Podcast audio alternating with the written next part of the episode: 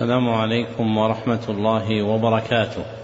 الحمد لله الذي جعل الدين مراتب ودرجات وصير للعلم به أصولا ومهمات وأشهد أن لا إله إلا الله حقا. وأشهد أن محمدا عبده ورسوله صدقا. اللهم صل على محمد وعلى آل محمد كما صليت على إبراهيم وعلى آل إبراهيم إنك حميد مجيد. اللهم بارك على محمد وعلى آل محمد كما باركت على إبراهيم وعلى آل إبراهيم إنك حميد مجيد. أما بعد فحدثني جماعة من الشيوخ وهو أول حديث سمعته منهم بإسناد كل إلى سفيان بن عيينة عن عمرو بن دينار عن أبي قابوس مولى عبد الله بن عمرو عن عبد الله بن عمرو بن العاص رضي الله عنهما أنه قال قال رسول الله صلى الله عليه وسلم الراحمون يرحمهم الرحمن. ارحموا من في الأرض يرحمكم من في السماء. ومن آكد الرحمة رحمة المعلمين بالمتعلمين في تلقينهم أحكام الدين وترقيتهم في منازل اليقين. ومن طرائق رحمتهم إيقافهم على مهمات العلم بإقراء أصول المتون وتبيين مقاصدها الكلية ومعانيها الإجمالية. يستفتح بذلك المبتدئون تلقيهم ويجد فيه المتوسطون ما يذكرهم ويطلع منه المنتهون إلى تحقيق مسائل العلم. وهذا المجلس الثاني في شرح الكتاب الثاني من برنامج مهمات العلم لسنته العاشرة أربعين وأربعمائة وألف وهو كتاب ثلاثة الأصول وأدلتها لإمام الدعوة الإصلاحية في جزيرة العرب في القرن الثاني عشر الشيخ محمد بن عبد الوهاب بن سليمان التميمي رحمه الله المتوفى سنة ست ومائتين وألف. وقد انتهى بنا البيان إلى قوله رحمه الله وفي الحديث الدعاء مخ العبادة. نعم. الحمد لله رب العالمين وصلى الله وسلم على نبينا محمد وعلى آله وصحبه أجمعين. اللهم اغفر لشيخنا ولوالديه ولمشايخه وللمسلمين أجمعين. قال المصنف رحمه الله تعالى وفي الحديث الدعاء مخ العبادة والدليل قوله تعالى وقال ربكم ادعوني أستجب لكم إن الذين يستكبرون عن عبادتي سيدخلون جهنم داخرين ودليل الخوف قوله تعالى إنما ذلكم الشيطان يخوف أولياءه فلا تخافوهم وخافون إن كنتم مؤمنين ودليل الرجاء قوله تعالى فمن كان يرجو لقاء ربه فليعمل عملا صالحا ولا يشرك بعبادة ربه أحدا. ودليل التوكل قوله تعالى وعلى الله فتوكلوا إن كنتم مؤمنين. وقوله تعالى ومن يتوكل على الله فهو حسبه. ودليل الرغبة والرهبة والخشوع قوله تعالى إنهم كانوا يسارعون في الخيرات ويدعوننا رغبا ورهبا وكانوا لنا خاشعين. ودليل الخشية قوله تعالى فلا تخشوهم واخشوني. ودليل الإنابة قوله تعالى وأنيبوا إلى ربكم وأسلموا له. الآية ودليل الاستعانة قوله تعالى إياك نعبد وإياك نستعين. وفي الحديث إذا استعنت فاستعن بالله. ودليل الاستعاذة قوله تعالى قل أعوذ برب الفلق. وقوله تعالى قل أعوذ برب الناس. ودليل الاستغاثة قوله تعالى إذ تستغيثون ربكم فاستجاب لكم. ودليل الذبح قوله تعالى قل إن صلاتي ونسكي ومحياي ومماتي لله رب العالمين لا شريك له ومن السنة قوله صلى الله عليه وسلم لعن الله من ذبح لغير الله ودليل النذر قوله تعالى يوفون بالنذر ويخافون يوما كان شره مستطيرا.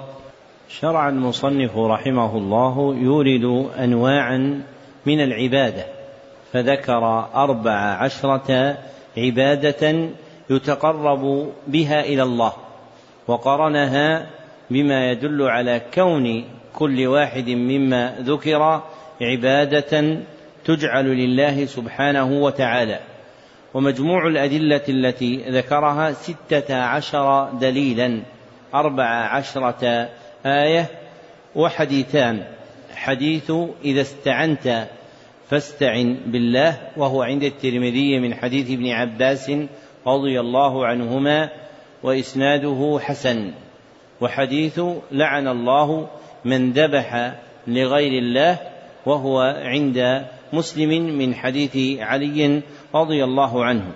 وابتدأ المصنف العبادات الأربع عشرة بالدعاء تعظيما له فقدمه على غيره وجعل الحديث الذي ذكره كالترجمة له. فقوله وفي الحديث الدعاء مخ العبادة شروع في جملة جديدة من القول وليس دليلا للمسألة السابقة. فإنه شرع هنا يذكر أنواعا من أنواع العبادة مقرونة بأدلتها وابتدأها بالدعاء.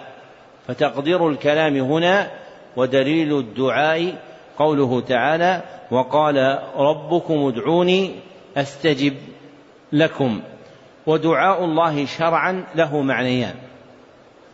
أحدهما عام وهو امتثال خطاب الشرع المقترن بالحب والخضوع وهو امتثال خطاب الشرع المقترن بالحب والخضوع فيشمل جميع العبادة فيشمل جميع العبادة ويسمى هذا دعاء العبادة ويسمى هذا دعاء العبادة. وبهذا الاعتبار فالصلاة دعاء والزكاة دعاء والحج دعاء إلى غير ذلك من أنواع العبادات وهي من دعاء العبادة. والآخر خاص وهو طلب العبد من ربه حصول ما ينفعه ودوامه. وهو طلب العبد من ربه حصول ما ينفعه ودوامه أو دفع ما يضره أو دفع ما يضره ورفعه. أو دفع ما يضره ورفعه. ويسمى دعاء المسألة. ويسمى دعاء المسألة. والعبادة الثانية هي الخوف. وخوف الله شرعا هو فرار القلب إلى الله فزعا وذعرا. هو فرار القلب إلى الله فزعا وذعرا. فهي حال تعتري القلب بأن يفزع ثم يذعر فارا إلى الله سبحانه وتعالى. والعبادة الثالثة هي الرجاء. ورجاء الله شرعا هو أمل العبد بربه في حصول المقصود. أمل العبد بربه في حصول المقصود مع بذل الجهد وحسن التوكل. مع بذل الجهد وحسن التوكل. والعبادة الرابعة هي التوكل. والتوكل على الله شرعا هو إظهار العبد عزه لله واعتماده عليه. هو إظهار العبد عزه لله واعتماده عليه. والعبادة الخامسة هي الرغبة. والعبادة السادسة هي الرهبة. والعبادة السابعة هي الخشوع. وقرن المصنف بينهن لاشتراكهن في الدليل. وقرن المصنف بينهن لاشتراكهن في الدليل. والرغبة إلى الله شرعا هي إرادة الوصول إلى مرضاة الله هي إرادة مرضاة الله في الوصول إلى المقصود. هي إرادة مرضاة الله في الوصول إلى المقصود. محبة له ورجاء. محبة له ورجاء. والرهبة من الله شرعا هي فرار القلب إلى الله فزعا وذعرا. هي فرار القلب إلى الله فزعا وذعرا مع عمل ما يرضيه مع عمل ما يرضيه. والخشوع لله شرعا هو فرار القلب إلى الله فزعا وذعرا مع الخضوع له. فرار القلب إلى الله فزعا وذعرا مع الخضوع له. والعبادة الثامنة هي الخشية. والعبادة الثامنة هي الخشية. وخشية الله شرعا هي فرار القلب إلى الله فزعا وذعرا. هي فرار القلب إلى الله فزعا وذعرا. مع العلم به وبأمره. مع العلم به وبأمره. وهؤلاء العبادات الأربع التي تقدمت الخوف والرهبة والخشوع والخشية يشتركن في أصل كلي هو فرار القلب فزعا وذعرا ثم يقترن بكل واحدة منها معنى تصير بها لها حقيقة مفردة عن غيرها.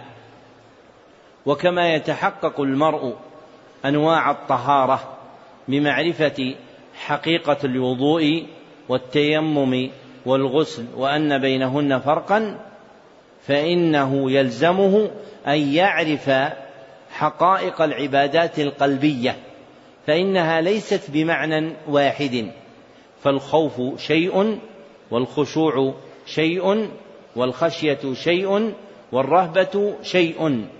ولا يتحقق العلم بحقائقها إلا بمعرفة حد كل واحد كل واحدة من هذه العبادات على الوجه الذي ذكرناه مختصرا بما يناسب المقام.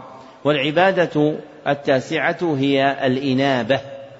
والإنابة إلى الله شرعا هي رجوع القلب إلى الله محبة وخوفا ورجاء. هي رجوع القلب إلى الله محبة وخوفا ورجاء. والعبادة العاشرة هي الاستعانة. والاستعانة بالله شرعا هي طلب العون من الله في الوصول إلى المقصود.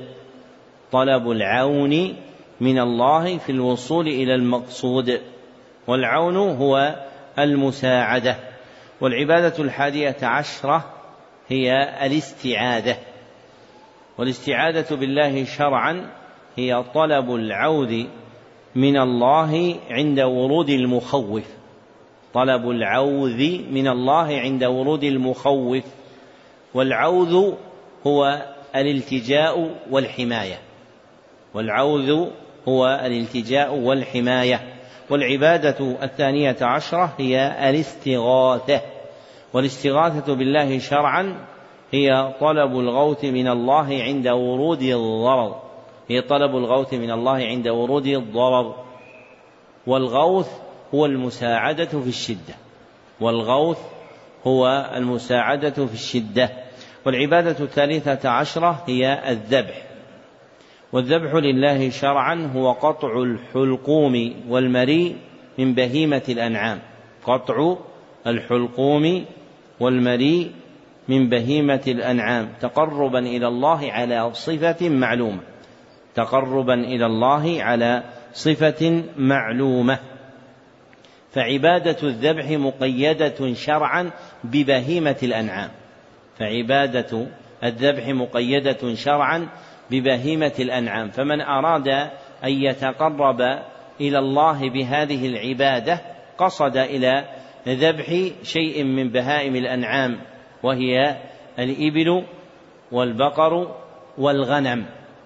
وأما الوقوع في الشرك فيقع بذبح أي شيء فلو ذبح ذبابة مريدا التقرب إلى صنم فقد أشرك بالله سبحانه وتعالى. ومنشأ الشرك من إرادته التقرب إلى غير الله سبحانه وتعالى.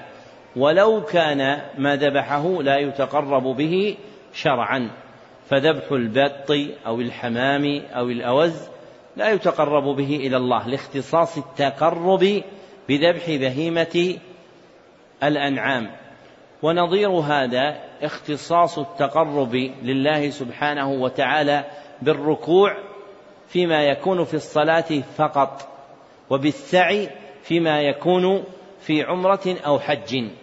فلو قصد أحد أن يتقرب إلى الله بأن يركع ركوعا بلا صلاة فإن هذه لا تقع عبادة لله ولا يتقبلها الله منه. وإذا سعى العبد في غير حج ولا عمرة فإن سعيه لا يكون عبادة يتقرب بها إلى الله سبحانه وتعالى. ونظيرهما أن الذبح يختص ببهيمة الأنعام فقط. فمن أراد التقرب إلى الله بعبادة الذبح ذبح منها. أما إن ذبح لغير الله شيئا ولو كان من غير بهيمة الأنعام فقد وقع في شرك الذبح. والعبادة الرابعة عشرة هي النذر. والنذر لله شرعا له معنيان. والنذر لله شرعا له معنيان. أحدهما عام وهو إلزام العبد نفسه امتثال خطاب الشرع. وهو إلزام العبد نفسه امتثال خطاب الشرع أي الالتزام بدين الإسلام أي الالتزام بدين الإسلام والآخر خاص وهو إلزام العبد نفسه لله نفلا معينا غير معلق وهو إلزام العبد نفسه لله نفلا معينا غير معلق. وهذا الحد الشرعي للنذر في معناه الخاص يكون به عبادة. وقولنا نفلا يخرج به الفرض لأنه واجب على العبد أصالة. وقولنا معينا يخرج به المبهم كقول العبد لله علي نذر ثم لا يسميه. فهذا لا يقع فيه تقرب بالنذر ويجب على العبد كفارة يمين فيه وقولنا غير معلق أي غير واقع على وجه المقابلة والعوض. وقولنا غير معلق أي واقع أي غير واقع على وجه المقابلة والعوض. كقول القائل لله علي إن شفى مريضي أن أصوم ثلاثة أيام. فهذا النذر تحقق كونه نفلا وكونه معينا وتخلف كونه غير معلق فإن العبد علق فعله به على شفاء مريضه. فلا يكون هذا النذر حينئذ عبادة وإن وجب عليه أن يفي به. فالنذر الممدوح الذي يكون عبادة هو الجامع ثلاثة شروط. فالنذر الممدوح الذي يكون عبادة هو الجامع ثلاثة شروط. أولها أن يكون نفلا. أولها أن يكون نفلا. وثانيها أن يكون معينا أي مبينا. أن يكون معينا أي مبينا. وثالثها أن يكون لا على وجه العوض والمقابلة. أن يكون متطوعا به لا على وجه العوض والمقابلة. فمتى جمع النذر هذه الشروط الثلاثة؟ فهو عبادة يتقرب بها. وهذا فصل المقال في الاختلاف الواقع بين أهل العلم في كون النذر عبادة مطلوبة أم غير عبادة مع اتفاقهم على وجوب الوفاء بالنذر. فيكون عبادة إذا جمع هذه الشروط الثلاثة. فإن خلا من واحد منها لم يكن عبادة يتقرب بها وإن كان واجبا على العبد أن يفي به. واضح؟ طيب من يذكر مثال على هذا النفل الذي يكون عبادة؟ نعم. لا نريد مثال. مثال عليه نعم. إيش؟ نذر علي أن أقوم ليلة لله. فهذا الشرط الأول أنه إيش؟ نفل فقيام الليل نفل. والشرط الثاني أنه معين أي مبين لأنه قال قيام الليلة. والثالث أنه متطوع به لا على وجه العوض فيكون من النذر الذي هو عبادة لله سبحانه وتعالى. ودليل النذر الظاهر في القرآن هو قوله تعالى إيش؟ من يذكره؟ يوفون بالنذر ويخافون يوما كان شره مستطيرا. يوفون. هذه فيها إيش؟ الوفاء بالنذر وليس فيها عقد النذر وليس فيها عقد النذر نحن نتكلم عن عقد النذر ابتداء أحسن. وقوله تعالى وما أنفقتم من نفقة أو نذرتم من نذر فإن الله يعلمه. يعلمه يعني يعلم جزاءه مما يدل على كونه محبوبا له فإن جزاء الله يكون على الأعمال المحبوبة له. فهذه الآية أصل في كون النذر عبادة. وما وقع في حديث إن النذر لا يستخرج به إن النذر يستخرج به من البخيل وإنه لا يأتي بخير. المراد به النذر الذي فقد شرطا من الشروط الثلاثة المتقدم ذكرها. نعم. أحسن الله إليكم. قال رحمه الله الأصل الثاني معرفة دين الإسلام بالأدلة وهو الاستسلام لله بالتوحيد والانقياد له بالطاعة والبراءة والخلوص من الشرك وأهله وهو ثلاث مراتب الإسلام والإيمان والإحسان. لما فرغ المصنف رحمه الله من بيان الأصل الأول أتبعه ببيان الأصل الثاني من الأصول الثلاثة وهو معرفة دين الإسلام بالأدلة وتعليقه بالأدلة لا يراد كون هذه المعرفة مختصة بها. بل عرفت فيما تقدم أن الجار والمجرور في قول المصنف أولا بالأدلة متعلق بالمعارف الثلاث. معرفة العبد ربه ونبيه صلى الله عليه وسلم ودينه دين الإسلام. والحامل على إعادة ذكر الأدلة في هذا الأصل الثاني هو كثرة فروع أحكام دين الإسلام وأنواعها فناسب إعادة ذكر الأدلة معها والدين في الشرع له معنيان. والدين في الشرع له معنيان. أحدهما عام وهو ما أنزله الله على الأنبياء لتحقيق عبادته. ما أنزله الله على الأنبياء لتحقيق عبادته. والآخر خاص وهو التوحيد. والآخر خاص وهو التوحيد. والإسلام الشرعي له إطلاقان. والإسلام الشرعي له إطلاقان أحدهما عام وهو الاستسلام لله بالتوحيد والانقياد له بالطاعة والخلوص والبراءة من الشرك وأهله وهو الاستسلام لله بالتوحيد والانقياد له بالطاعة والبراءة والخلوص من الشرك وأهله. ومداره على الاستسلام لله ومداره على الاستسلام لله. فالجملتان المذكورتان بعده تابعتان له فالجملتان المذكورتان بعده تابعتان له. ووقع إلحاقهما به في كلام أهل العلم رغبة في زيادة البيان والإفصاح عن حقيقته ووقع زيادة ذكرهما معه في كلام أهل العلم رغبة في الإيضاح والبيان عن حقيقته. والآخر خاص. وله معنيان أيضا والآخر خاص وله معنيان أيضا.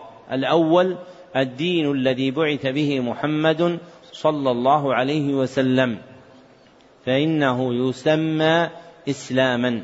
والآخر خاص وهو الأعمال الظاهرة فإنها تسمى إسلاما. وهذا المعنى هو المراد إذا قرن الإسلام بالإيمان والإحسان. وهذا المعنى هو المراد إذا قرن الإسلام بالإيمان والإحسان. فإذا وقع ذكر هذه الأسماء الثلاثة فإن المراد بالإسلام هنا شرائع الإسلام الظاهرة من الأعمال. والإسلام الذي بعث به محمد صلى الله عليه وسلم له ثلاث مراتب كما ذكر المصنف. الأولى مرتبة الأعمال الظاهرة. وتسمى الإسلام. مرتبة الأعمال الظاهرة وتسمى الإسلام. والثانية مرتبة الاعتقادات الباطنة وتسمى الإيمان. والثالثة مرتبة إتقانهما وتسمى الإحسان. ومن أهم مهمات الديانة معرفة الواجب عليك في هذه المراتب في إيمانك وإسلامك وإحسانك. والواجب منها يرجع إلى ثلاثة أصول. والواجب منها يرجع إلى ثلاثة أصول فالأصل الأول الاعتقاد فالأصل الأول الاعتقاد والواجب فيه كونه موافقا للحق في نفسه والواجب فيه كونه موافقا للحق في نفسه والاعتقاد الحق هو ما جاء في القرآن والسنة والاعتقاد الحق هو ما جاء في القرآن والسنة. وجماعه أركان الإيمان الستة. وجماعه أركان الإيمان الستة. وما يتبعها. والأصل الثاني الفعل. الفعل والواجب فيه موافقة حركات العبد الاختيارية باطنا وظاهرا للشرع أمرا وحلا. والواجب فيه موافقة حركات العبد الاختيارية باطنا وظاهرا الشرع أمرا وحلا. أي بأن يكون ما يصدر من العبد من حركة اختيارية أي عن إرادة وقصد موافقا للشرع. إما برجوعه إلى دائرة الأمر فرضا ونفلا وإما برجوعه إلى دائرة الإباحة المأذون بها. وفعل العبد نوعان أحدهما فعله مع ربه فعله مع ربه وجماعه شرائع الإسلام اللازمة له شرائع الإسلام اللازمة له كالصلاة والصيام والزكاة والحج وشروطها وأركانها وواجباتها ونواقضها والآخر فعله مع الخلق والآخر فعله مع الخلق وجماعه أحكام المعاشرة والمعاملة معهم وجماعه أحكام المعاشرة والمعاملة معهم أي فيما يكون بينه وبين الخلق. والأصل الثالث الترك الترك والواجب فيه موافقة ترك العبد واجتنابه مرضاة الله والواجب فيه موافقة ترك العبد واجتنابه مرضاة الله. وجماعه علم المحرمات الخمس التي اتفقت عليها الأنبياء. وجماعه علم المحرمات الخمس التي اتفقت عليها الأنبياء.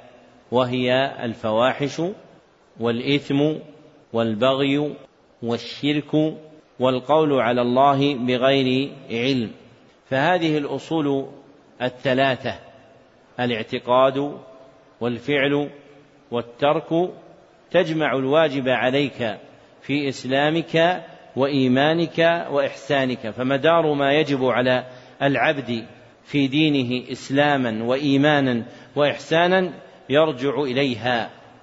وتفصيل ما يحتاج إليه من هذه الوصول الثلاثة ويتعلق به الوجوب يختلف باختلاف الناس وتباينهم في أسباب العلم الواجب عليهم. وأحسن ما قيل في بيان حد العلم الواجب على العبد أنه ما وجب عليه عمله. وأحسن الأقوال في العلم الواجب على العبد أنه ما وجب عليه عمله. فكل عمل وجب عليك وجب عليك تقدم العلم عليه. فكل عمل وجب عليك وجب تقدم وجب عليك تقدم العلم به وهو قول أبي, عبد أبي بكر الآجري وأبي عبد الله ابن القيم والقرافي في جماعة آخرين. وبيان ما يجب على العبد في دينه. وفق هذه الأصول الثلاثة التي ذكرناها من ذخائر العلم. التي أبداها أبو عبد الله بن القيم في مفتاح دار السعادة. ولا أعلم أحدا حام حول حماها ولا جاء بمثل كلامه. وبها يتبدى الواجب علينا في ديننا مما يتصل بالإسلام أو بالإيمان أو بالإحسان وفق تلك الأصول الثلاثة المذكورة اعتقادا وفعلا وتركا. نعم.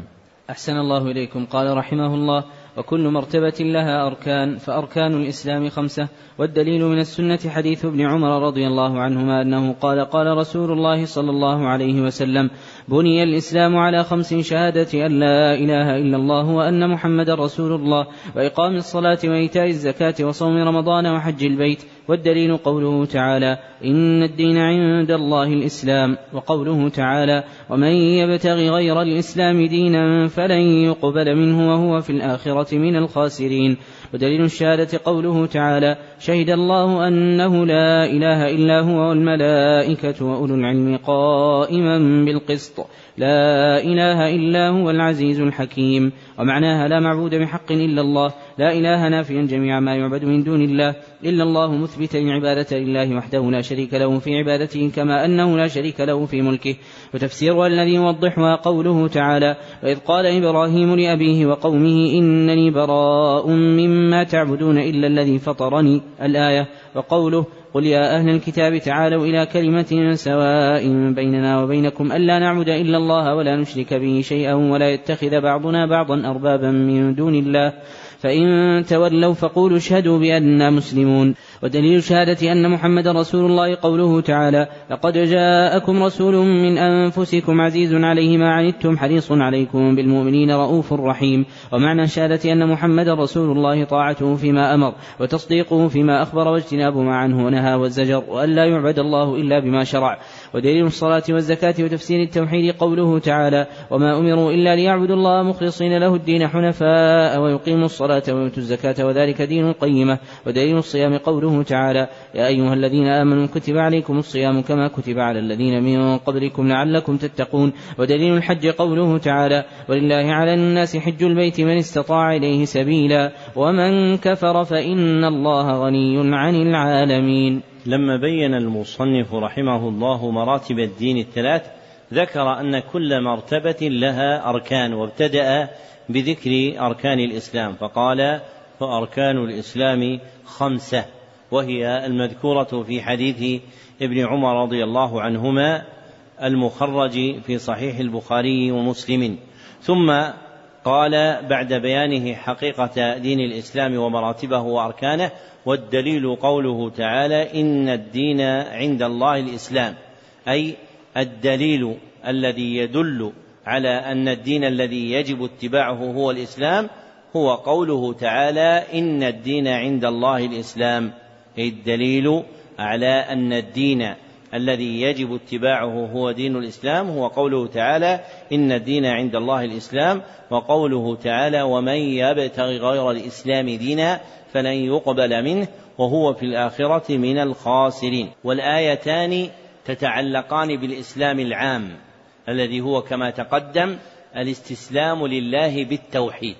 والآيتان تتعلقان بالإسلام العام الذي هو كما تقدم الاستسلام لله بالتوحيد وجعلهما المصنف دليلا على الإسلام بمعناه الخاص لأنه مندرج في المعنى العام وجعلهما المصنف دليلا على الإسلام بمعناه الخاص لأنه مندرج في المعنى العام فهو فرد من أفراده فيصلح أن تكون الآيتان دليلا على الإسلام بالمعنى الخاص تبعا لاندراجه في المعنى العام للإسلام وهو الاستسلام لله بالتوحيد.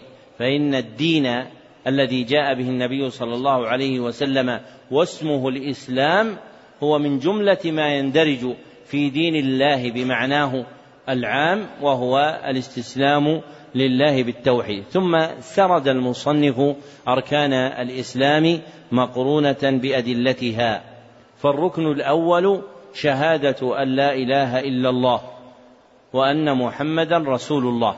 فالشهادة التي هي ركن من أركان الإسلام هي الشهادة لله بالتوحيد ولمحمد صلى الله عليه وسلم بالرسالة. فالشهادة التي هي ركن من أركان الإسلام هي الشهادة لله بالتوحيد والشهادة لمحمد صلى الله عليه وسلم بالإسلام. والركن بالرسالة. والركن الثاني إقامة الصلاة. والصلاة التي إقامتها ركن من أركان الإسلام هي الصلوات الخمس المكتوبة في اليوم والليلة. والركن الثالث إيتاء الزكاة. والزكاة التي إيتاؤها ركن من أركان الإسلام هي الزكاة المفروضة في الأموال المعينة. هي الزكاة المفروضة في الأيام في الأموال المعينة. والركن الرابع صيام رمضان. فالصوم الذي هو ركن من أركان الإسلام هو صوم رمضان في كل سنة. هو صوم رمضان في كل سنة. والركن الخامس هو الحج. والحج الذي هو ركن من أركان الإسلام هو حج بيت الله الحرام مرة في العمر. هو حج بيت الله الحرام مرة في العمر. فهذه الأقدار المذكورة هي حدود أركان الإسلام. وما خرج عن هذا الحد. وإن اتصل بواحد منها فإنه لا يكون من جملة الركن. فمثلا من أنواع الزكاة زكاة الفطر وهي زكاة واجبة لكنها ليست من جملة الزكاة التي هي ركن من أركان الإسلام لكنها ليست من جملة الزكاة التي هي ركن من أركان الإسلام. لماذا؟ لماذا زكاة الفطر ليست من الزكاة التي هي ركن من أركان الإسلام؟ هذه واجبة أيضا فطر واجبة وإنما زكاة نفس. نعم. والجواب أنها ليست من جملة زكاة الزكاة التي هي ركن لاختصاص الزكاة التي هي ركن بالأموال. وأما زكاة الفطر فهي زكاة نفس وبدن. فلا تدخل في جملة الركن. وهذا يبين لك شدة الحاجة إلى تمييز حقائق العلم. وأن المرء قد يذكر أنه يدرك أركان الإسلام لكن إذا حققته في معانيها لم يعي حدود ما ذكرناه منها. فأي شيء يرجع إلى هذه المعاني من الشهادة أو الصلاة أو الصيام أو الزكاة أو النذر فإنه ولو قيل بوجوبه لا يكون من جملة الركن منها. واقتصر المصنف على بيان حقيقة الركن الأول ببيان معنى الشهادتين لشدة الحاجة إليهما وكثرة المخالف فيهما فبين أن قول لا إله إلا الله جامع بين النفي والإثبات. نفي جميع ما يعبد من دون الله وإثبات العبادة لله وحده. وقول المصنف في معنى شهادة أن محمدا رسول الله وألا يعبد الله إلا بما شرع يعود الضمير المستتر فيه إلى الاسم الأحسن الله فتقدير الكلام وألا يعبد الله إلا بما شرع الله فتقدير الكلام وألا يعبد الله إلا بما شرع الله فإن اسم الشرع تقتصر إضافته على الله سبحانه وتعالى ولا يضاف إلى أحد غيره ولو كان النبي صلى الله عليه وسلم والدليل على اختصاص نسبة الشرع إلى الله أمران والدليل على اختصاص نسبة الشرع إلى الله أمران. أحدهما أن فعل الشرع لم يأت مضافا في كلام الله وكلام رسوله صلى الله عليه وسلم إلا إلى الله أن فعل الشرع لم يأت مضافا في كلام الله وكلام رسوله صلى الله عليه وسلم إلى إلى الله إلا إلى الله. فاضطراد ذلك في كلامهما وترك غيره يدل على كونه مقصودا في الشرع. والآخر أنه لم يوجد في كلام الصحابة ولا التابعين ولا أتباع التابعين أنهم أضافوا فعل الشرع إلى غير الله سبحانه وتعالى فلم يقل أحد منهم شرع محمد صلى الله عليه وسلم فإن وضع الشرع هو حكم الله عز وجل. والنبي صلى الله عليه وسلم مبلغ حكم الله مبين له. أحسن الله إليكم. قال رحمه الله المرتبة الثانية الإيمان وهو بضع وسبعون شعبة أعلاها. قول لا إله إلا الله وأدناها. إماطة الأذى عن الطريق والحياء شعبة من الإيمان. وأركانه ستة أن تؤمن بالله وملائكته وكتبه ورسله واليوم الآخر وبالقدر خيره وشره كله من الله. والدليل على هذه الأركان الستة قوله تعالى ليس البر أن تولوا وجوهكم قبل المشرق والمغرب ولكن البر من آمن بالله واليوم الآخر والملائكة والكتاب والنبيين.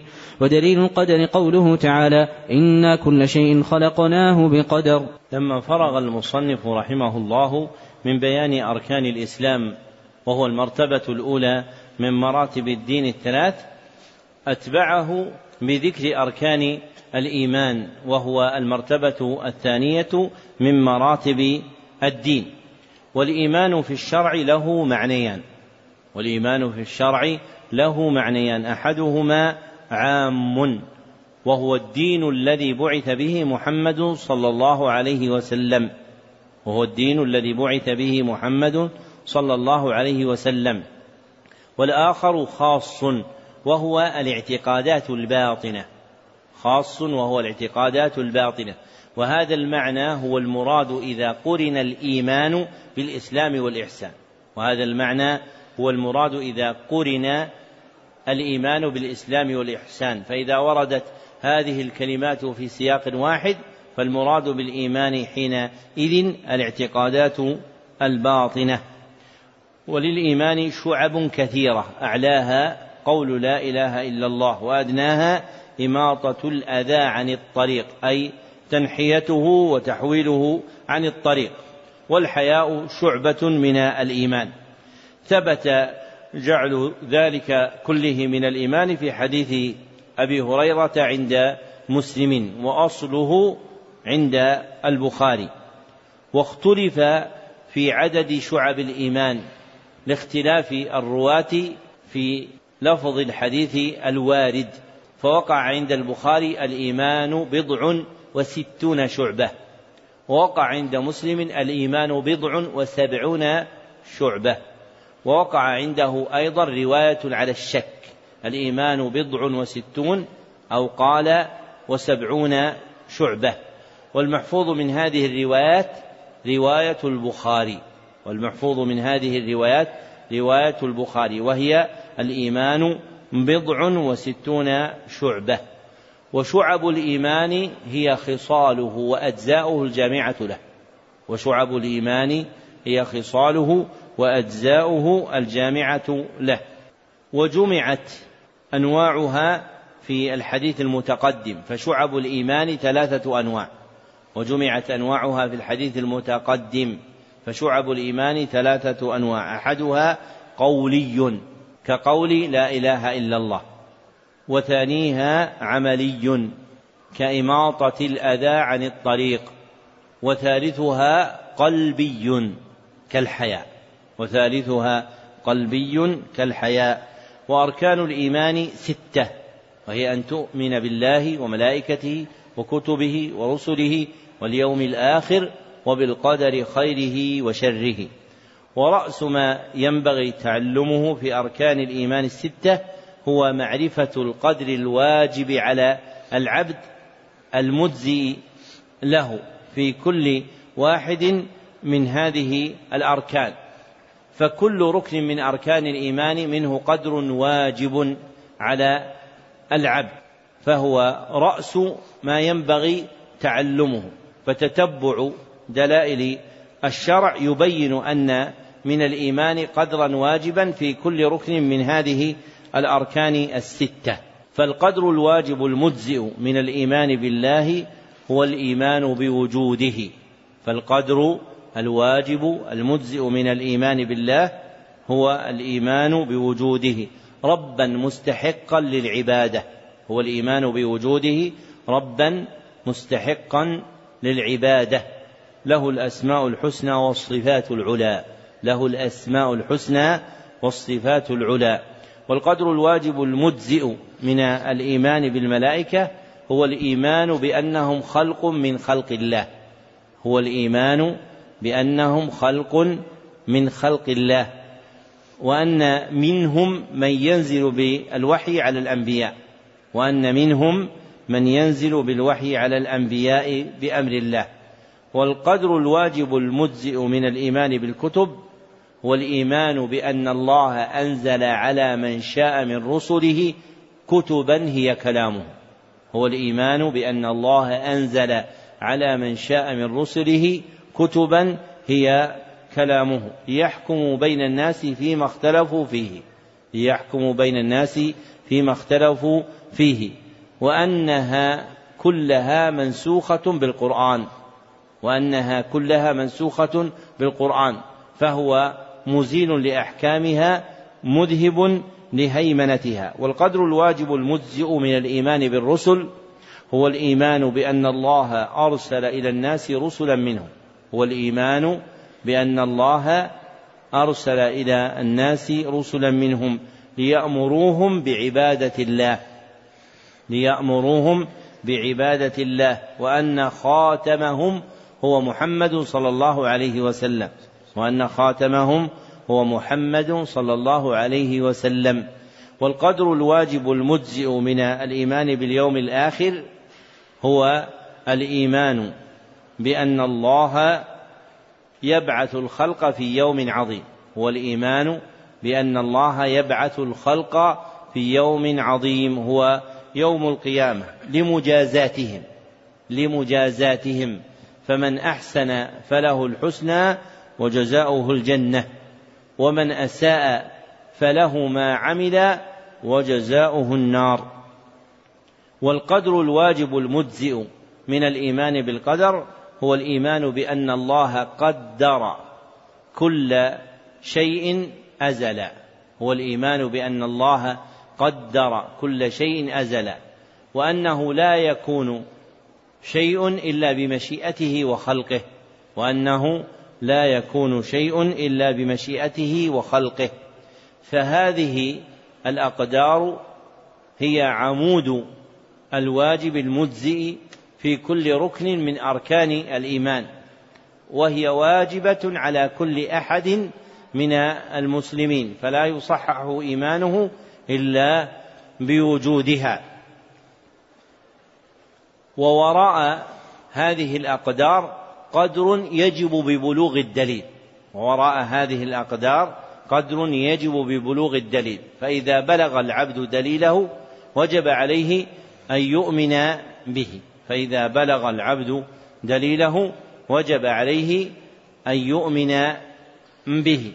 فمتى اشتمل قلب العبد على معرفة الأقدار الواجبة المجزئة صح إيمانه ولو جهل ما يجب عليه مع بلوغ الدليل أما إن جهل ما يجب عليه من الأقدار المذكورة لم يصحح إيمانه فلو قدر أن أحدا ينتسب إلى الإسلام سئل عن الإيمان بالملائكة فقال لا يوجد شيء اسمه الملائكة فهذا مسلم أم كافر؟ ما الجواب؟ فهذا كافر لأنه لم يأتي بما يجب عليه مما يصحح به إيمانه من الإيمان بالملائكة. ولو قدر أنه سئل عن الملائكة فقال هم خلق من خلق الله كان إيمانه صحيحا. فإذا سئل عن جبريل فلم يعرفه لم يكن ذلك موجبا نفي الإيمان عنه. لكن لو قدر أنه بعد عدم معرفته بجبريل. ذكرت له الآيات والأحاديث التي فيها ذكر جبريل عليه الصلاة والسلام. صار إيمانه بجبريل إيش؟ واجبا. صار إيمانه بجبريل واجبا. فالواجب على العبد من مسائل الإيمان نوعان. فالواجب على العبد من مسائل الإيمان نوعان. أحدهما الواجب ابتداء مما لا يصح دينه إلا به. الواجب ابتداء مما لا يصح دينه إلا به. والآخر الواجب بالنظر إلى بلوغ الدليل له. الواجب بالنظر إلى بلوغ الدليل له وعلمه به. فإذا بلغه الدليل وجب عليه الإيمان به. ووراء هذين النوعين ما ليس واجبا على العبد كما لو سئل ذلك المثبت للملائكة المقر بنبوة جبريل المقر بكون جبريل منهم هل جبريل يموت أم لا يموت؟ فقال لا أدري. ثم ذكر له ما وقع من الاختلاف في هذه المسألة مع أدلة القولين فأقر بأنه لم يفهم شيئا من هذا وأنه جاهل به. فجهله بهذه المسألة وعدم علمه بها لا يكون قادحا في إيمانه لا غير مصحح له ولا منقصا له لأن هذه من فروع الإيمان التي تنازع فيها أهل العلم فلا تجب على أحد من المسلمين. وهذه المسألة التي ذكرناها فيما يجب من الإيمان مع معرفة الأقدار الواجبة المجزئة من كل ركن هي من رأس ما ينبغي أن يتعلمه العبد عند تعلمه أركان الإيمان. فمن المشين المعيب الدال على ضعف حقيقة العلم في نفوس الناس أن تسأل العبد عن القدر الذي يجب عليه في الإيمان بالله أو بملائكته أو بقدره ثم لا يفصح عن ذلك. بل قد يقع من آحاد من الناس شيء مما يخل بهذه الأقدار ثم يزعم من يزعم أن هؤلاء مسلمون. كما لو سئل أحد هل يكون بعث وقيامة في آخر الزمان وهو ينتسب إلى الإسلام فقال إنه لا بعث ولا قيامة. فإن هذا القائل يكون حينئذ إيش؟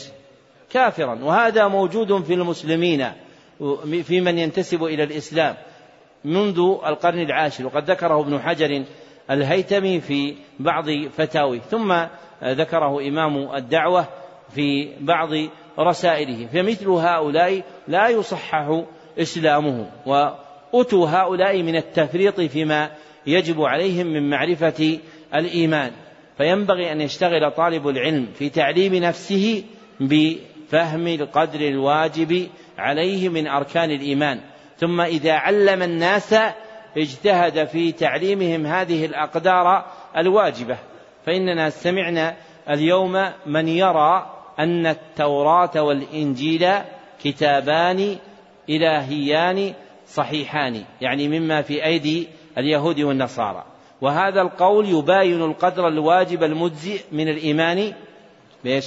بالكتب لأن من الإيمان بها الإيمان بأنها جميعا منسوخة بالقرآن الكريم.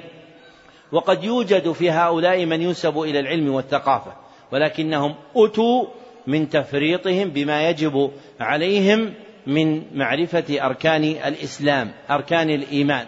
وجعل هذا فاشيا في الأمة لأن كثيرا من المنتسبين إلى العلم إذا أرادوا أن يعرفوا الناس الدين لم يعرفوا أي شيء يعرفون. فتجد أحدهم يتكلم عن مسائل لا يحتاجها الناس ويترك الكلام في هذه المسائل. وربما ذكر للناس أركان الإيمان لكن لا يبين ما يجب عليهم. فتجد الجاهل فيهم الذي يدعي صحة نبوة من نبوة نبي من الأنبياء لو خرج في آخر الزمان كما وقع في بعض قرون الأمة. وهذا يخالف القدر الواجب من الإيمان بالرسل. وفيهم من يصحح كتب أهل الكتاب التي بأيديهم وهذا يخالف القدر الواجب من الإيمان بالكتب. نعم. أحسن الله إليكم. قال رحمه الله المرتبة الثالثة الإحسان ركن واحد وهو أن تعبد الله وحده كأنك تراه فإن لم تكن تراه فإنه يراك. والدليل قوله تعالى ومن يسلم وجهه إلى الله وهو محسن فقد استمسك بالعروة الوثقى وقوله تعالى إن الله مع الذين اتقوا والذين هم محسنون وقوله تعالى ومن يتوكل على الله فهو حسبه وقوله تعالى وتوكل على العزيز الرحيم الذي يراك حين تقوم وتقلبك في الساجدين إنه هو السميع العليم وقوله تعالى وما تكون في شأن وما تتلو منه من قرآن ولا تعملون من عمل إلا كنا عليكم شهودا إذ تفيضون فيه والدليل من السنة حديث جبرائيل عليه السلام المشهور عن عمر رضي الله عنه أنه قال بينما نحن جلوس عند رسول الله صلى الله عليه وسلم اطلع علينا رجل شديد بياض الثياب شديد سواد الشعر لا يرى عليه أثر السفر ولا يعرفه منا أحد فجلس إلى النبي صلى الله عليه وسلم فأسند ركبتيه إلى ركبتيه ووضع كفيه على فخذيه فقال يا محمد أخبرني عن الإسلام فقال أن تشهد أن لا إله إلا الله وأن محمد رسول الله وتقيم الصلاة وتؤتي الزكاة وتصوم رمضان وتحج البيت إن استطعت إليه سبيلا. فقال صدقت فعجبنا له يسأله ويصدقه. قال أخبرني عن الإيمان قال أن تؤمن بالله وملائكته وكتبه ورسله واليوم الآخر وبالقدر خيره وشره. قال صدقت. قال أخبرني عن الإحسان قال أن تعبد الله كأنك تراه فإن لم تكن تراه فإنه يراك. قال صدقت قال فأخبرني عن الساعة قال ما المسؤول عنها بأعلم من السائل. قال أخبرني عن أماراتها قال أن تلد الأمة ربتها وأن ترى الحفاة العراة العالة رعاء الشاء يتطاولون في البنيان. قال فمضى فلبثنا مليا فقال صلى الله عليه وسلم يا عمر أتدري من السائل؟ قلنا الله ورسوله أعلم. قال هذا جبريل أتاكم يعلمكم أمر دينكم. لما فرغ المصنف رحمه الله من بيان أركان الإيمان وهو المرتبة الثانية من مراتب الدين الثلاث ذكر أركان الإحسان وهو المرتبة الثالثة منها. والإحسان منه ما يكون مع الخالق ومنه ما يكون مع الخلق. والمراد منهما عند المصنف الإحسان مع الخالق ومتعلقه إتقان الشيء. ومتعلقه إتقان الشيء بأن يكون متقنا مجودا. والإحسان له في الشرع معنيان. والإحسان له في الشرع معنيان. أحدهما عام وهو الدين الذي بعث به محمد صلى الله عليه وسلم فإنه يسمى إحسانا. والآخر خاص وهو إتقان الاعتقادات الباطنة والأعمال الظاهرة. إتقان الاعتقادات الباطنة والأعمال الظاهرة فإنه يسمى إحسانا. وهذا المعنى هو المراد بالإحسان إذا قرن بالإسلام والإيمان. فإذا وقعت هذه الأسماء في سياق واحد بذكر الإسلام والإيمان والإحسان فالمراد بالإحسان هنا إتقان الاعتقادات الباطنة والأعمال الظاهرة.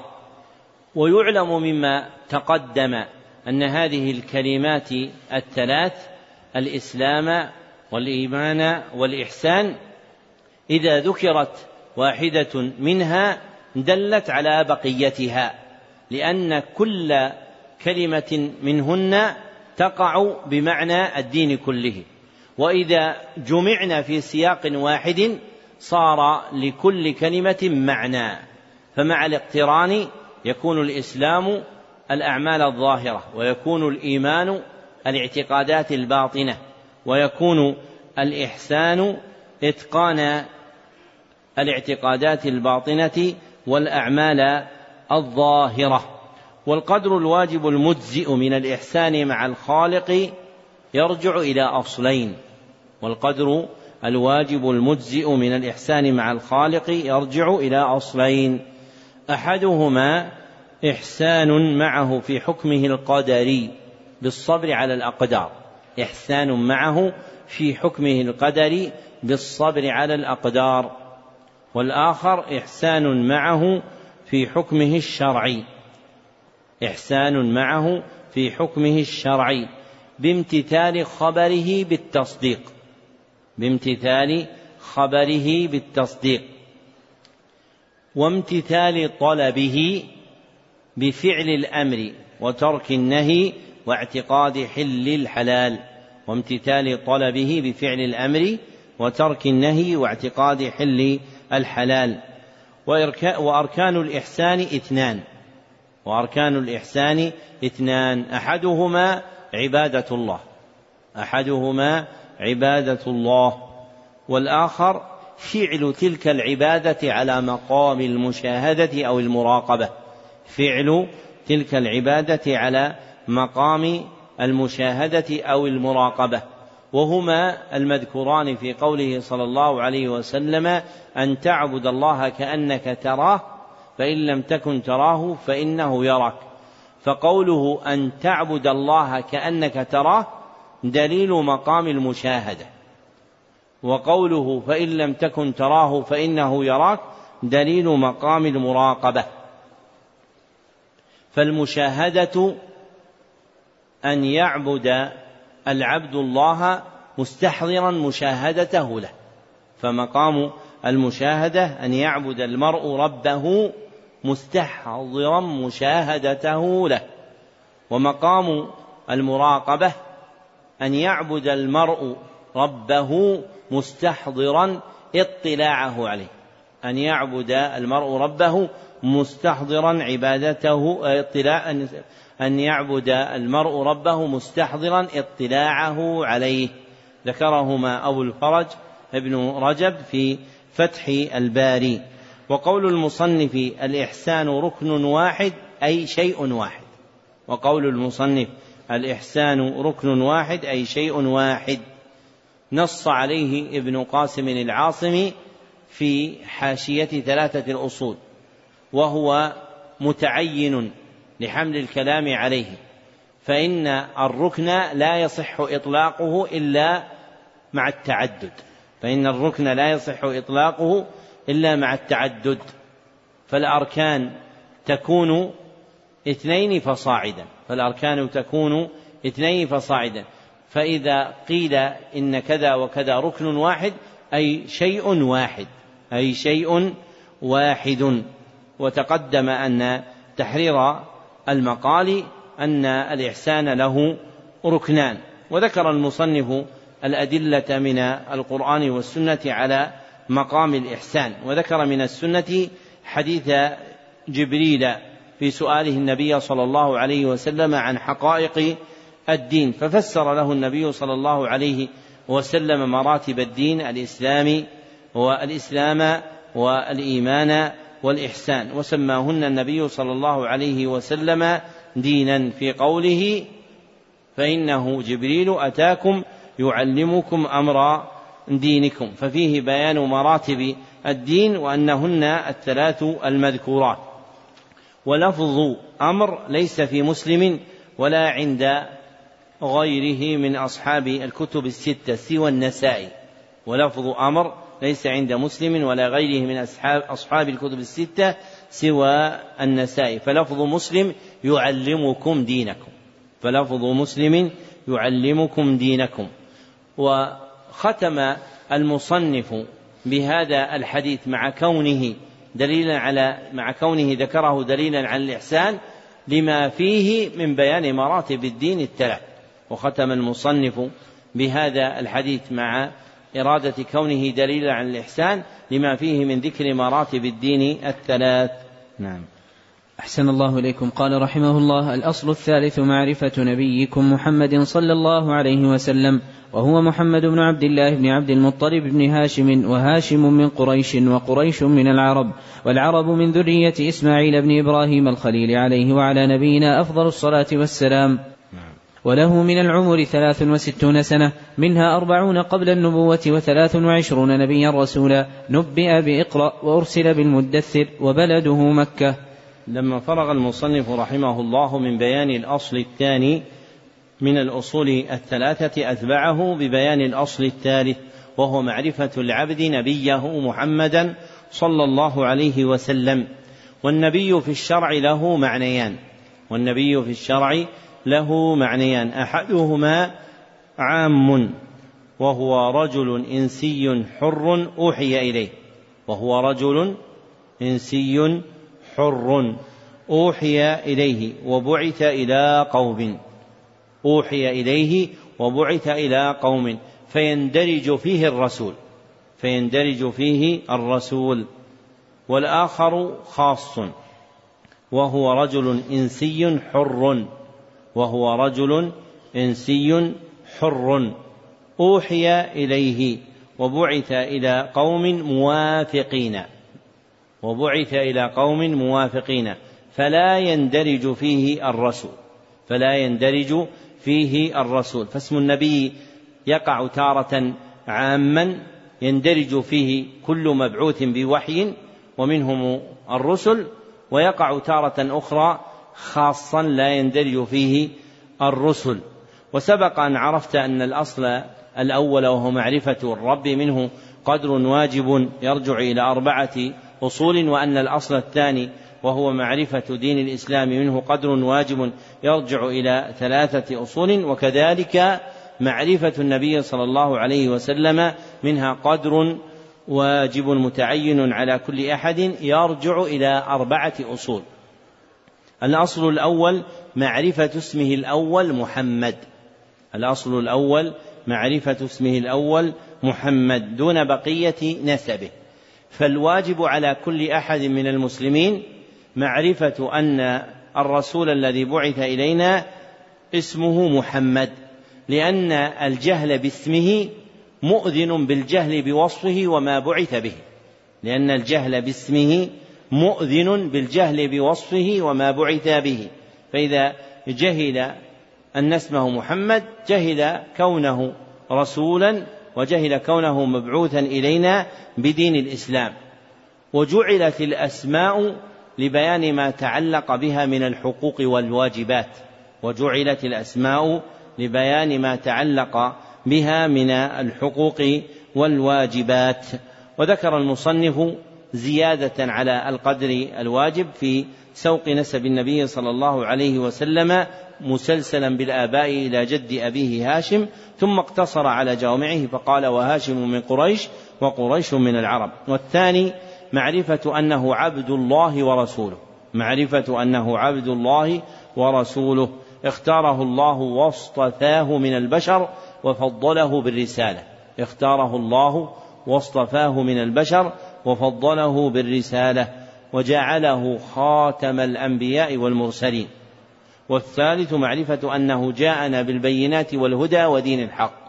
معرفة أنه جاءنا بالبينات والهدى ودين الحق. والرابع معرفة أن الذي دل على صدقه وثبتت برسالته هو القرآن كلام الله.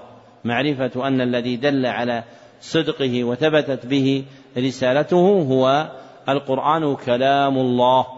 فلا بد أن يعرف العبد هذه الأصول الأربعة المتعلقة بالنبي صلى الله عليه وسلم فإنها واجبة على كل أحد من المسلمين. ثم ذكر المصنف أن النبي صلى الله عليه وسلم عمر ثلاثا وستين سنة منها أربعون قبل النبوة وثلاث وعشرون نبيا رسولا فأوحي إليه وبعث وهو ابن أربعين سنة. ثم أتم بقية عمره نبيا رسولا. ووحي البعث الذي يصطفي به الله من يشاء من عباده نوعان. ووحي البعث الذي يصطفي به الله من يشاء من عباده نوعان. أحدهما وحي نبوة. أحدهما وحي نبوة. والآخر وحي رسالة. والآخر وحي رسالة. وهي درجة أعلى من درجة النبوة. وهي درجة أعلى من درجة النبوة. وكان أول ما أوحي إلى النبي صلى الله عليه وسلم هو صدر سورة العلق وهي قوله تعالى اقرأ باسم ربك الذي خلق. ثم أنزلت عليه سورة المدثر المتضمنة أمره صلى الله عليه وسلم بدعوة قومه. فبإنزال سورة العلق عليه ثبت كونه نبيا. وبإنزال سورة المدثر عليه ثبت كونه رسولا. فبإنزال سورة العلق عليه ثبت كونه نبيا. وبإنزال سورة المدثر عليه ثبت كونه رسولا. وهذا معنى قول المصنف نبئ بإقرأ وأرسل بالمدثر. أي ثبت كونه نبيا بإنزال صدر سورة العلق عليه وهي إقرأ وثبت كونه رسولا بإنزال سورة المدثر عليه لأن سورة العلق متضمنة إثبات نزول وحي النبوة عليه فثبت كونه نبيا. وزادت سورة المدثر أمره صلى الله عليه وسلم بدعوة قومه المخالفين له فصار صلى الله عليه وسلم رسولا.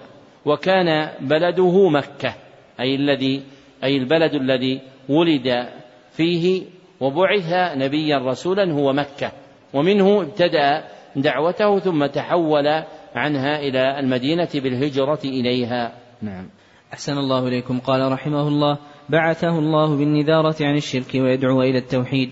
والدليل قوله تعالى يا أيها المدثر قم فأنذر وربك فكبر وثيابك فطهر والرجز فاهجر ولا تمنن تستكثر ولربك فاصبر ومعنى قم فأنذر ينذر عن الشرك ويدعو إلى التوحيد وربك فكبر أي عظمه بالتوحيد وثيابك فطهر أي طهر أعمالك عن الشرك والرجز فاهجر الرجز الأصنام وهجرها تركها وأهلها والبراءة منها وأهلها وعداوتها وأهلها وفراقها وأهلها أخذ على هذا عشر سنين يدعو إلى التوحيد وبعد العشر عرج به إلى السماء وفرضت عليه الصلوات الخمس وصلى في مكة ثلاث سنين وبعدها أمر بالهجرة إلى المدينة والهجرة فريضة على هذه الأمة من بلد الشرك إلى بلد الإسلام وهي باقية إلى أن تقوم الساعة والدليل قوله تعالى إن الذين توفاهم الملائكة ظالمي أنفسهم قالوا فيما كنتم قالوا كنا مستضعفين في الأرض قالوا ألم تكن أرض الله واسعة فتهاجروا فيها فأولئك مأواهم جهنم وساءت مصيرا إلا المستضعفين من الرجال والنساء والولدان لا يستطيعون حيلة ولا يهتدون سبيلا فأولئك عسى الله أن يعفو عنهم وكان الله عفوا غفورا وقوله تعالى يا عبادي الذين آمنوا إن أرضي واسعة فإياي فاعبدون قال البغوي رحمه الله تعالى سبب نزول هذه الآية في المسلمين الذين بمكة لم يهاجروا ناداهم الله باسم الإيمان والدليل على الهجرة من السنة قوله صلى الله عليه وسلم لا تنقطع الهجرة حتى تنقطع التوبة ولا تنقطع التوبة حتى تطلع الشمس من مغربها. فلما استقر بالمدينة أمر فيها ببقية شرائع الإسلام مثل الزكاة والصوم والحج والأذان والجهاد والأمر بالمعروف والنهي عن المنكر وغير ذلك من شرائع الإسلام. أخذ على هذا عشر سنين وبعدها توفي صلوات الله وسلامه عليه ودينه باق. وهذا دينه لا خير إلا دل الأمة عليه ولا شر إلا حذرها عنه. والخير الذي دل عليه التوحيد وجميع ما يحبه الله ويرضاه. والشر الذي حذرها عنه الشرك وجميع ما يكرهه الله ويأباه. ذكر المصنف رحمه الله أن المقصود من بعثة النبي صلى الله عليه وسلم أمران. أحدهما النذارة عن الشرك النذارة عن الشرك ولفظ الإنذار مشتمل على التحذير والترهيب ولفظ الإنذار مشتمل على التحذير والترهيب. والآخر الدعوة إلى التوحيد الدعوة إلى التوحيد. ولفظ الدعوة مشتمل على الطلب والترغيب. ولفظ الدعوة مشتمل على الطلب والترغيب. والدليل قوله تعالى قم فأنذر وربك فكبر فقوله قم فأنذر دليل الأول لأنه أمر له بالنذارة من كل ما يحذر وأعظم ما يحذر هو الشرك. وقوله وربك فكبر دليل الثاني لأنه أمر بتكبير الله وتعظيمه. وأعظم ما يكبر به الله هو الدعوة إلى توحيده. ثم فسر المصنف قوله تعالى وثيابك فطهر بقوله أي طهر أعمالك عن الشرك وعليه أكثر السلف حكاه ابن جرير في تفسيره. فالمراد بالثياب في الآية الأعمال الملابسات. فالمراد بالثياب في الآية الأعمال الملابسات. لا الأكسية الملبوسات. لا الأكسية الملبوسات. ملاحظة لسياقها. فإن هذه الآية وقعت بين الأمر بالتوحيد في قوله وربك فكبر وبين النهي عن الشرك والرز فاهجر. فالمناسب بين الآيتين أن يكون المراد تطهير أن يكون المراد تطهير الأعمال من الشرك. ثم ذكر المصنف أصول هجر عبادة الأصنام وهي أربعة. أولها تركها وترك أهلها. تركها وترك أهلها.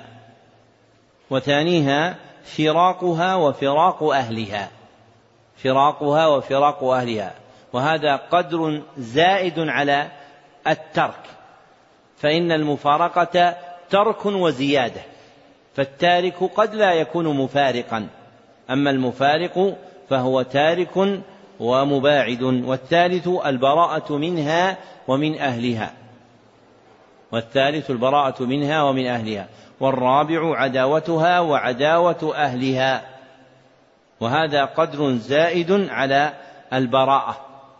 لأن المتبرئ قد يكون مظهرا العداوة وقد لا يكون مظهرا العداوة وهذه الأصول الأربعة لا تختص بعبادة الأصنام فتعم كل ما يتخذ معبودا من دون الله سبحانه وتعالى ويتحقق هجره بإعمال هذه الأصول الأربعة. ثم ذكر المصنف أن النبي صلى الله عليه وسلم لما بعث لبث عشر سنين يدعو الخلق إلى التوحيد وبعد مضي العشر عرج به إلى السماء أي صعد به ورفع إليها وكان معراجه صلى الله عليه وسلم بعد الإسراء به إلى بيت المقدس وفرضت عليه الصلوات الخمس في تلك الليلة فصلى بمكة ثلاث سنين وبعدها أمر بالهجرة إلى المدينة وكانت تسمى يثرب. والهجرة شرعا ترك ما يكرهه الله ويأباه إلى ما يحبه ويرضاه. والهجرة شرعا ترك ما يكرهه الله ويأباه إلى ما يحبه ويرضاه. وهي ثلاثة أنواع. وهي ثلاثة أنواع. أحدها هجرة عمل السوء. هجرة عمل السوء بترك الكفر والفسوق والعصيان. بترك الكفر والفسوق والعصيان. والثاني هجرة بلد السوء. هجرة بلد السوء بمفارقته والتحول عنه إلى غيره. بمفارقته والتحول عنه إلى غيره. والثالث هجرة أصحاب السوء. هجرة أصحاب السوء بمجانبة من يؤمر بهجره من الكفرة والمبتدعة والفساق. بمجانبة من يؤمر بهجره من الكفرة والمبتدعة والفساق. ومن هجرة البلد المأمور بها الهجرة من بلد الشرك. ومن هجرة البلد المأمور بها الهجرة من بلد الشرك. فإن أعظم السوء هو الشرك. فمن هجرة بلد السوء أن يترك العبد بلد الشرك إلى بلد الإسلام.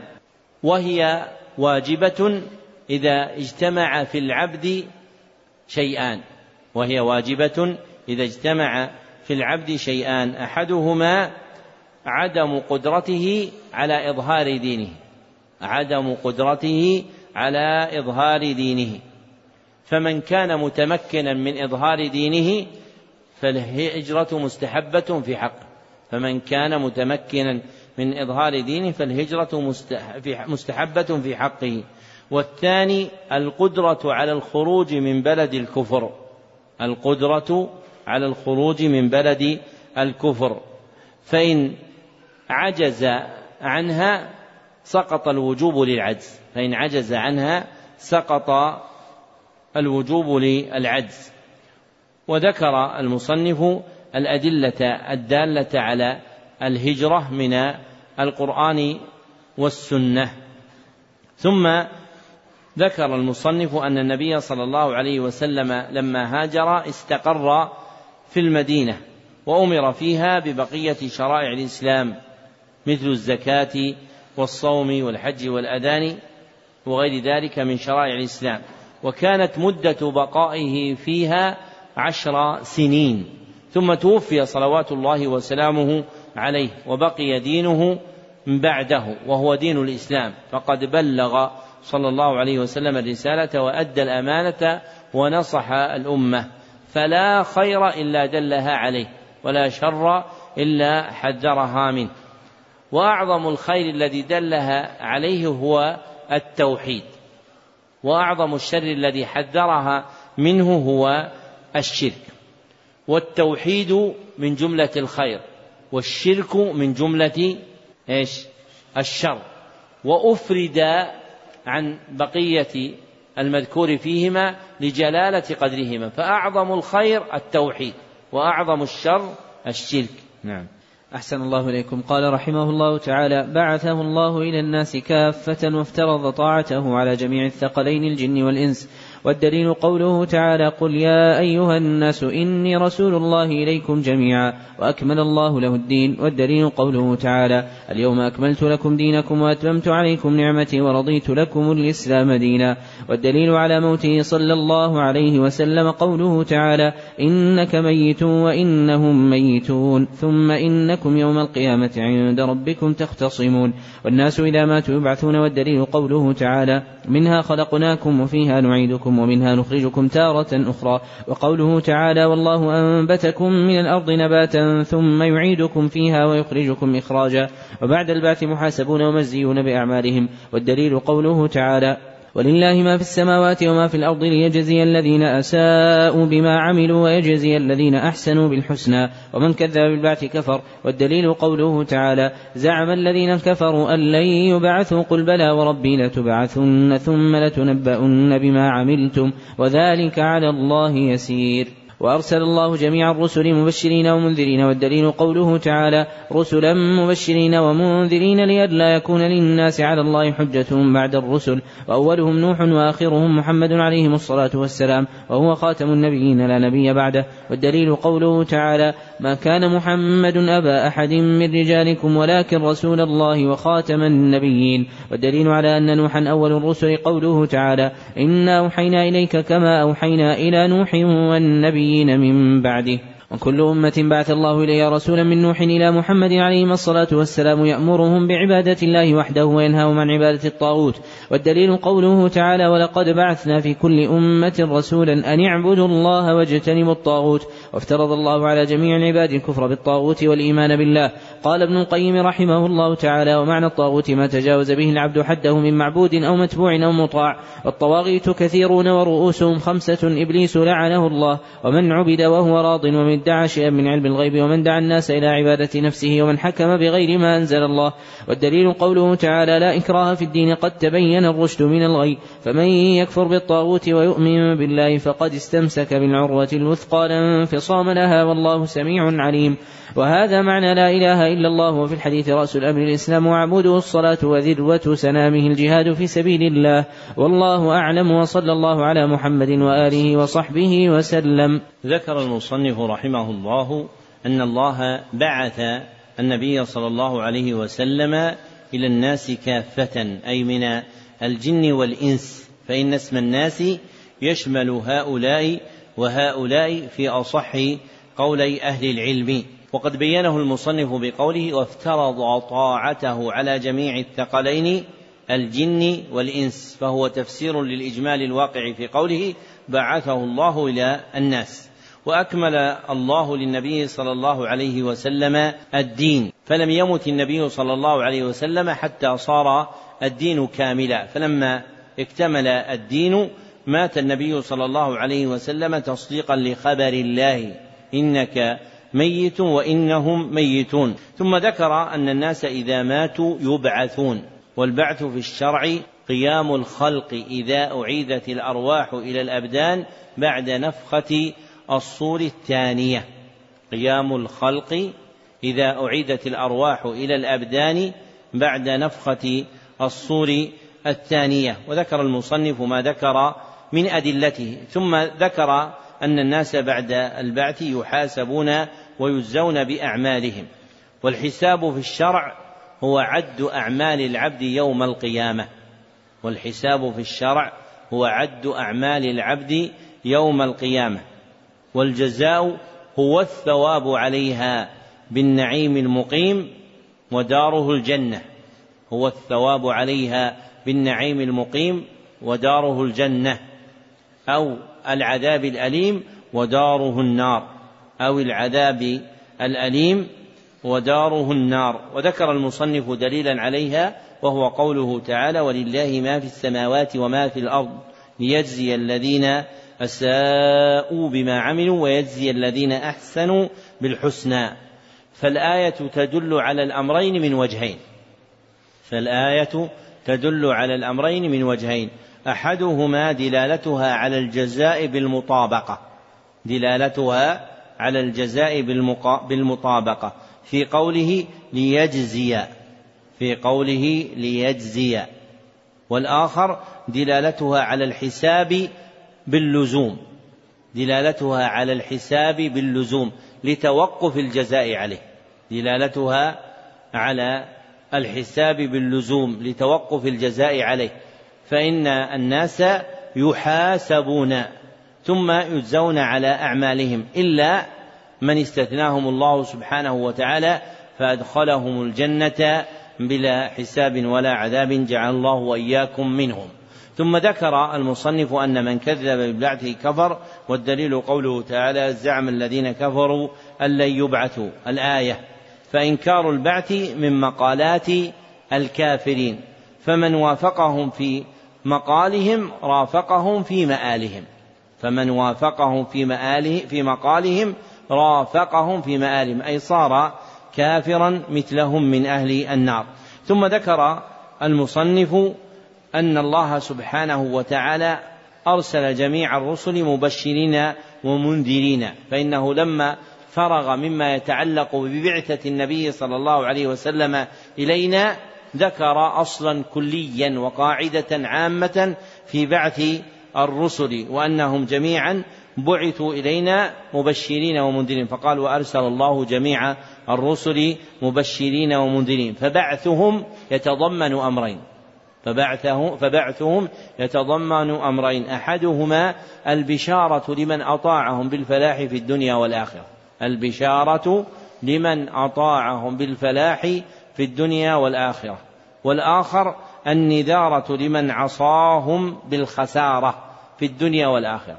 النذارة لمن عصاهم بالخسارة في الدنيا والآخرة.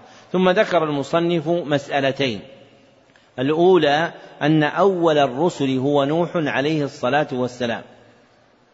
والثانية أن آخرهم هو محمد صلى الله عليه وسلم. وقدم دليل المسألة الثانية لجلالتها وعلو مقامها وهو قوله تعالى ما كان محمد أبا أحد من رجالكم ولكن رسول الله وخاتم النبيين ثم ذكر دليل المسألة الأولى وهو قوله إنا أوحينا إليك كما أوحينا إلى نوح والنبيين من بعده. ودلالتها على كون نوح أول الرسل هو تقديمه بالذكر على غيره ممن بعده من الأنبياء. هو تقديمه بالذكر على غيره ممن بعده من الأنبياء. والوحي الذي قدم فيه نوح على غيره ممن بعده هو وحي الرسالة. هو الوحي الذي قدم فيه نوح على من بعده هو وحي الرسالة. أما وحي النبوة فتقدمه فيه آدم اتفاقا.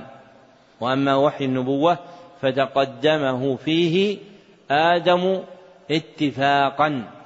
وذكر غيره على خلاف بين أهل العلم ممن جاء بعد آدم. فيكون أول الأنبياء هو من؟ آدم عليه الصلاة والسلام. ويكون أول الرسل هو نوح عليه الصلاة والسلام. وأما آخر الأنبياء والرسل فهو محمد صلى الله عليه وسلم. فجمع له صلى الله عليه وسلم في الآخرية ما تفرق لغيره في الأولية. فجمع له صلى الله عليه وسلم في الآخرية ما تفرق لغيره في الأولية. فإن أولية النبوة والرسالة لم تقع لواحد بل كانت في اثنين وهما آدم ونوح عليهما الصلاة والسلام. وأما الآخرية في النبوة والرسالة فجمعت لمحمد صلى الله عليه وسلم. فله الحظ المعلى من قوله صلى الله عليه وسلم نحن الآخرون الأولون متفق عليه. فكان آخر الأنبياء والرسل بعثة وهو أعظمهم وأعلاهم مقاما. ووقع التصريح بأولية نوح في الرسالة في حديث أنس في الصحيحين وفيه أن آدم عليه الصلاة والسلام يقول ائتوا نوحا أول رسول أرسله الله. ثم ذكر المصنف أن كل أمة قد بعث الله إليها رسولا من نوح إلى محمد عليهما عليهم الصلاة والسلام. ودعوات الأنبياء والرسل تجتمع في أصلين عظيمين. ودعوات الأنبياء والرسل تجتمع في أصلين عظيمين. أحدهما الأمر بعبادة الله. أحدهما الأمر بعبادة الله. المتضمن النهي عن الشرك. المتضمن النهي عن الشرك. وهذا مذكور في قوله أن اعبدوا الله. والآخر الأمر باجتناب الطاغوت. والآخر الأمر باجتناب الطاغوت. المتضمن النهي عن عبادته. المتضمن النهي عن عبادته. وهذا مذكور في قوله واجتنبوا الطاغوت. وصفة الكفر بالطاغوت أن تعتقد بطلان عبادة غير الله وصفة الكفر بالطاغوت أن تعتقد بطلان عبادة غير الله وتتركها وتبغضها وتتركها وتبغضها وتكفر أهلها وتعاديهم وتكفر أهلها وتعاديهم. ذكره المصنف في رسالته المفردة في حقيقة الطاغوت. وقوله تعالى ولقد بعثنا في كل أمة رسولا أن اعبدوا الله واجتنبوا الطاغوت دال على أمرين ذكرهما المصنف. أحدهما بيان عموم بعث الرسل في الأمم. بيان عموم بعث الرسل في الأمم. فما من أمة إلا خلا فيها نذير. والآخر بيان ما دعت إليه الأنبياء من الأمر باجتناب الطاغوت وعبادة الله. ثم ذكر المصنف أن الله افترض على جميع العباد الكفر بالطاغوت والإيمان بالله. قال تعالى لا إكراه في الدين قد تبين الرشد من الغي فمن يكفر بالطاغوت ويؤمن بالله فقد استمسك بالعروة الوثقى والعروة اسم لما يتعلق به. والعروة اسم لما يتعلق به. والوثقى أي القوية. والوثقى أي القوية. ومعنى لا انفصام لها أي لا انقطاع لها. ومعنى لا انفصام لها أي لا انقطاع لها. والطاغوت له معنيان. والطاغوت له معنيان. أحدهما خاص وهو الشيطان. أحدهما خاص وهو الشيطان. فإذا أطلق ذكر الطاغوت في القرآن فالمراد به الشيطان. والآخر عام. وهو المقصود بقول ابن القيم في إعلام الموقعين الذي ذكره المصنف ما تجاوز به العبد حده من معبود أو متبوع أو مطاع. وهذا أحسن ما قيل في حد الطاغوت بالمعنى العام. ذكره عبد الرحمن بن حسن في فتح المجيد وتلميذه سليمان بن سحمان في بعض أجوبته. والمعنى العام فيه بيان أنواع الطواغيت وأنها ثلاثة. والمعنى العام فيه بيان أنواع الطواغيت وأنها ثلاثة. الأول طاغوت عبادة. الأول طاغوت عبادة. والثاني طاغوت طاعة. طاغوت طاعة. والثالث طاغوت اتباع. والثالث طاغوت اتباع. ذكره سليمان بن سحمان. وأشار المصنف إلى معنى الطاغوت الخاص وبعض أفراد المعنى العام. في قوله والطواغيت كثيرون ورؤوسهم خمسة إلى آخره. والمراد بالرؤوس أعظمهم شرا وأشدهم خطرا. والمراد بالرؤوس أعظمهم شرا وأشدهم خطرا. وهم خمسة فيما عدهم المصنف فيما عده المصنف هنا. فأولهم إبليس والثاني من عبد وهو راض. ولو لم يدع إلى عبادة نفسه من عبد وهو راض ولو لم يدع إلى عبادة نفسه. والثالث من ادعى شيئا من علم الغيب. والثالث من ادعى شيئا من علم الغيب. والرابع من دعا الناس إلى عبادة نفسه. من دعا الناس إلى عبادة نفسه. أي ولو لم يعبد. أي ولو لم يعبد. فإذا دعاهم ولم يعبدوه فهو طاغوت. والخامس من حكم بغير ما أنزل الله. والخامس من حكم بغير ما أنزل الله. والكفر بالطاغوت والإيمان بالله هو حقيقة لا إله إلا الله. والكفر بالطاغوت والإيمان بالله هو حقيقة لا إله إلا الله. لما تقدم أن لا إله إلا الله تجمع نفيا وإثباتا. لما تقدم من أن لا إله إلا الله تجمع نفيا وإثباتا. فالإيمان بالله هو الإثبات المذكور فيها. فالإيمان بالله هو الإثبات المذكور فيها. والكفر بالطاغوت هو النفي المذكور فيها. والكفر بالطاغوت هو النفي المذكور فيها. وشاهده في الحديث قوله صلى الله عليه وسلم رأس الأمر الإسلام. فالأمر هو الدين. فالأمر هو الدين والمراد بالإسلام هنا معناه العام.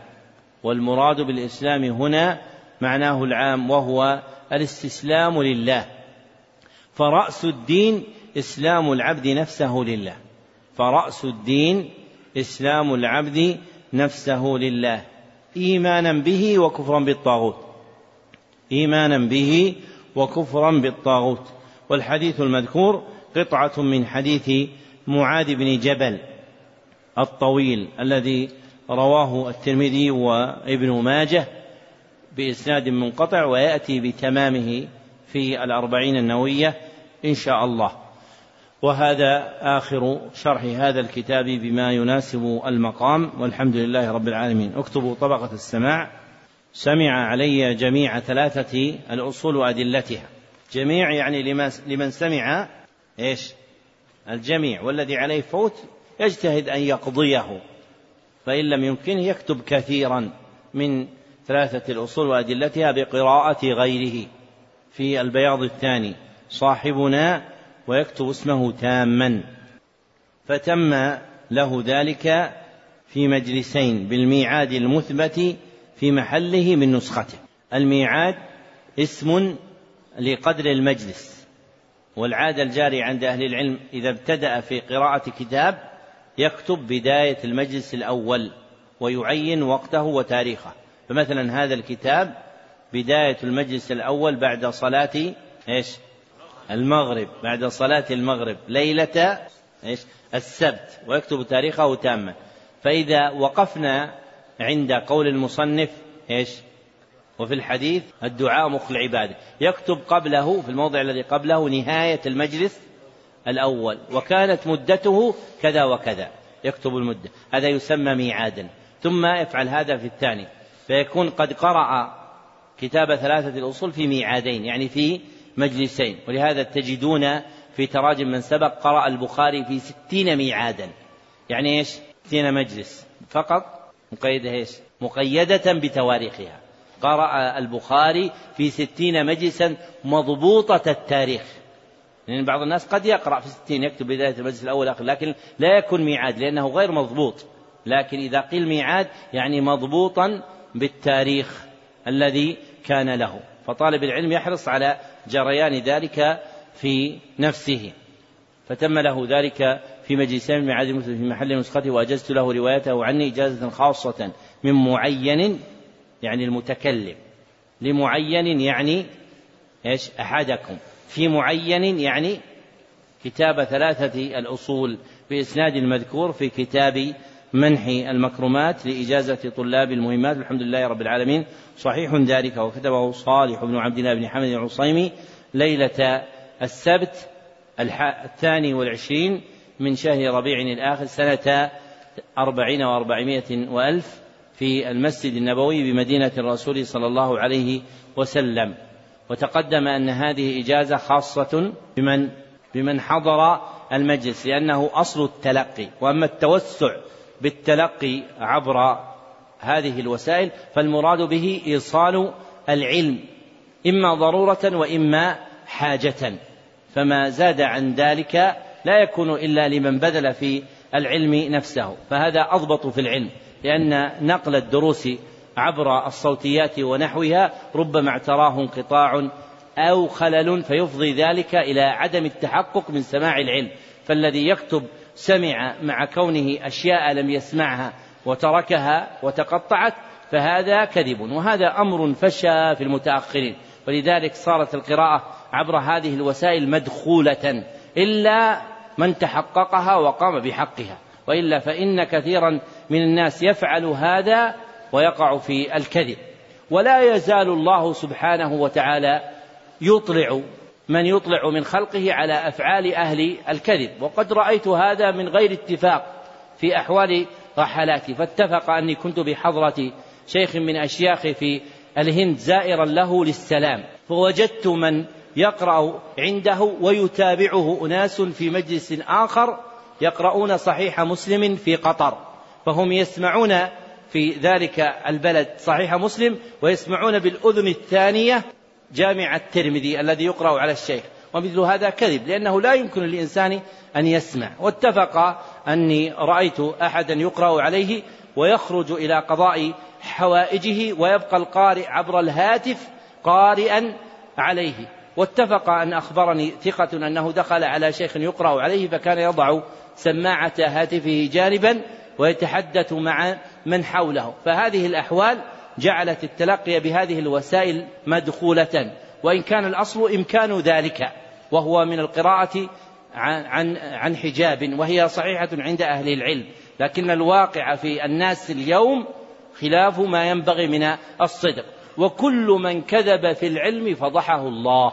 فلا يظن الإنسان أنه يكذب في العلم بأنه تلقى عن فلان وفلان وهو ليس كذلك ثم يترك ولا يعرف أحد من الخلق أن هذا الرجل كاذبا. فإن الله يطلع من شاء من خلقه على ما يعرف به الصادق من الكاذب ولو بعد أربعين سنة أو خمسين سنة. فالإنسان ينبغي أن يحفظ العلم وأن يعتني به. ولهذا أقول للإخوان الذين يتابعون عبر البث لهم أن يعلقوا ما شاءوا من الفوائد ويستفيدون قراءة الكتاب لكن لهم ليس لهم إجازة به إلا إذا حضروا مجالسه مباشرة فليس القاعدون خلف شاشات الإنترنت مستوون مع القاعدين في مسجد النبي صلى الله عليه وسلم. نسأل الله أن يرزقنا بركة هذه المجالس وأن ينفعنا بها في الدنيا والآخرة والحمد لله رب العالمين.